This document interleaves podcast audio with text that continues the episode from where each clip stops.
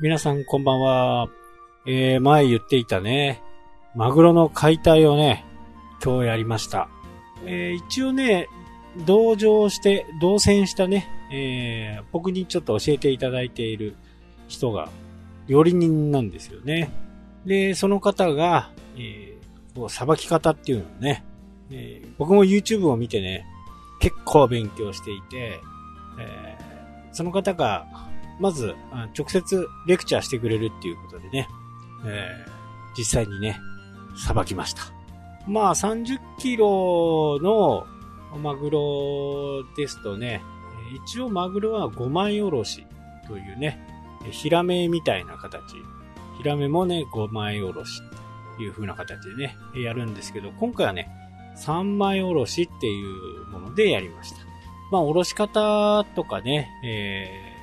やり方に関しては、多分いろいろ、あのー、あるというふうにね、思います。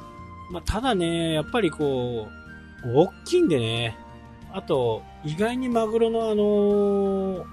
皮膚って、鱗がね、すっごい小さいのがね、いっぱいあるんです。まあ、当然ね、いっぱいあるんですけど、結構小さいんですよね。で、それがこう、まな板をね、えー、汚す。っていうか、まあ、そんなにでかいね、まな板があるわけもなくね、今回あの DIY で使うような自作のね、作業台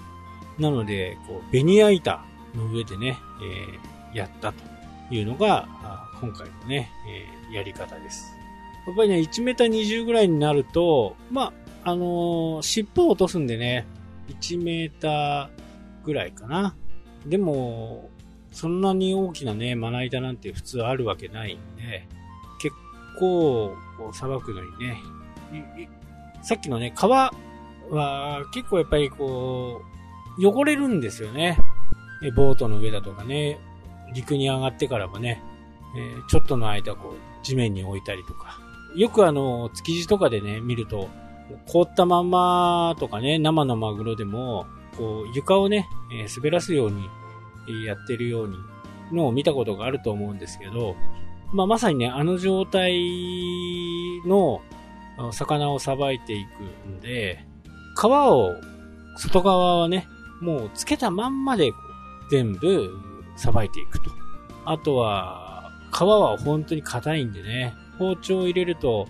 包丁が欠けてしまうということでね、えー、裂くような形でね、えー、やると。いうふうに教わりながらね、えー、半身はまずプロの方を見てね、で、半身を自分が下ろしたというふうな形ですね。まあ予想をね、はるかに、まあ今回のね、答えがそうなのかっていうのはね、えー、これ何本か釣った上でね、判断していかなきゃならないですけど、やっぱりね、尻尾の方、こう、背後ろっていうのかな背中、背前、背中、背後ろみたいな形で、こう、部位もね、4つに、あ、3つに分かれるんですね。で、今度お腹の方。背中じゃなくてね、腹前、腹中、腹後ろかな。あそんな感じでね。えー、やっぱり、美味しいところは、大トロの部分。えー、っと、腹前、腹中ですね。まあ、ここが本当にこう油が乗っているところ。あとね、あの脳天って言って頭のてっぺんのところにも筋肉があるのと、ほっぺのところにもね、筋肉があって、まあ、そこがね、えー、よくあの、マグロ解体ショーとかではね、貴重部位という風な形でね、言われるんですけど、うーん、まあ確かに少な、少量しか取れないんでね、希少部位だとは思うんですけどね。やっぱりね、カマトロと大トロのところにはね、もう全然こう立ち打ちができないから、ちょっとやっぱり筋っぽいんですよね。あと、背後ろ、腹後ろなんかは、こう、マグロをイメージしてもらうとね、よくわかると思うんですけど、流線形をしてますよね。で、そこに行く筋の数って、頭から尻尾まで筋の数って同じなんですよ。ということは、頭からね、背中、お腹、後ろの方にかけてね、どんどんこう細くなっていきますよね。細くなっていく分、やっぱり筋がね、気になるんですよね。まあ、包丁入れててもね、あのー、筋がかなり、えー、気になると。というのと、あと、今回、えー、8日間、8日間、氷に、氷の中にね、入れて、まあ、俗に言うね、熟成をさせて、そこからやったんですけど、その、背後ろとかがね、あんまりもしかしたら冷えてなかったのかなっていう風にはね、もう、あの、氷の中にはもうずっぽり入ってたんですけど、1週間、あ、8日間。それでも、そこの部分がちょっと、見割れがあったんで、まあ、今回はそれをね、ちょっと、教訓としてね、次回はそうならないように、工夫が必要かなと。で、まあ、いろいろ、こう、調べていくと、その大トロの部分、お腹をね、あの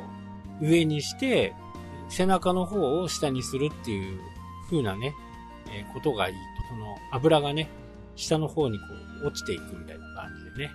で、初めそれやってなかったんですよ。頭、お腹は下で、背中が上という形でね。で、途中から、えー、新しいクーラーが届いてね、まあ、すっぽり入るぐらいのクーラーをね、購入して、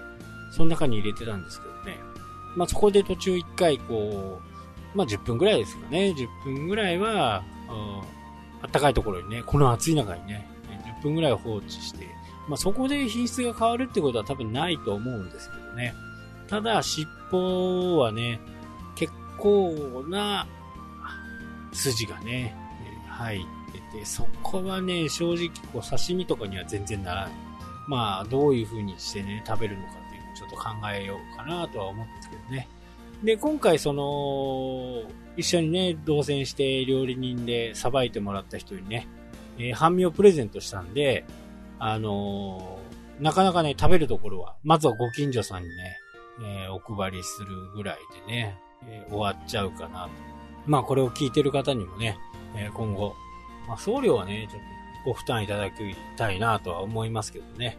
本当のね、生の黒マグロ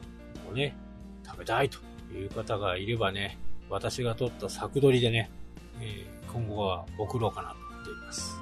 で、マグロもね、なんか一回禁止になるならないっていうのが騒ぎになったんですよ、その釣りをやってる界隈でね。まだでも、それは禁止にならないということなんで、まあ早々にね、2回3回と言っていきたいなと思っています。まあ、というわけでね、えー、今日はね、ちょっとマグロのお話で終わってしまいましたけど、まだね、えー、聞いていただければと思います。まあ、大トロもね、やっぱりそんなに取れないんですよね。中トロ、赤身はそこそこ取れるんですけどね。え、大トロはやっぱりこう、なかなか取れない部位だったというのがね、えー、やっぱお魚屋さんとかね、お寿司屋さんって、その、まあ、今はね、回転寿司とかありますからね、あれですけど、まあ、なぜ高いのかっていうのはね、えー、本当にこうよくわかるというとですね、手間がかかるんですね。はい、というわけでね、今日はこの辺で終わりとなります。それではまた。したっけ？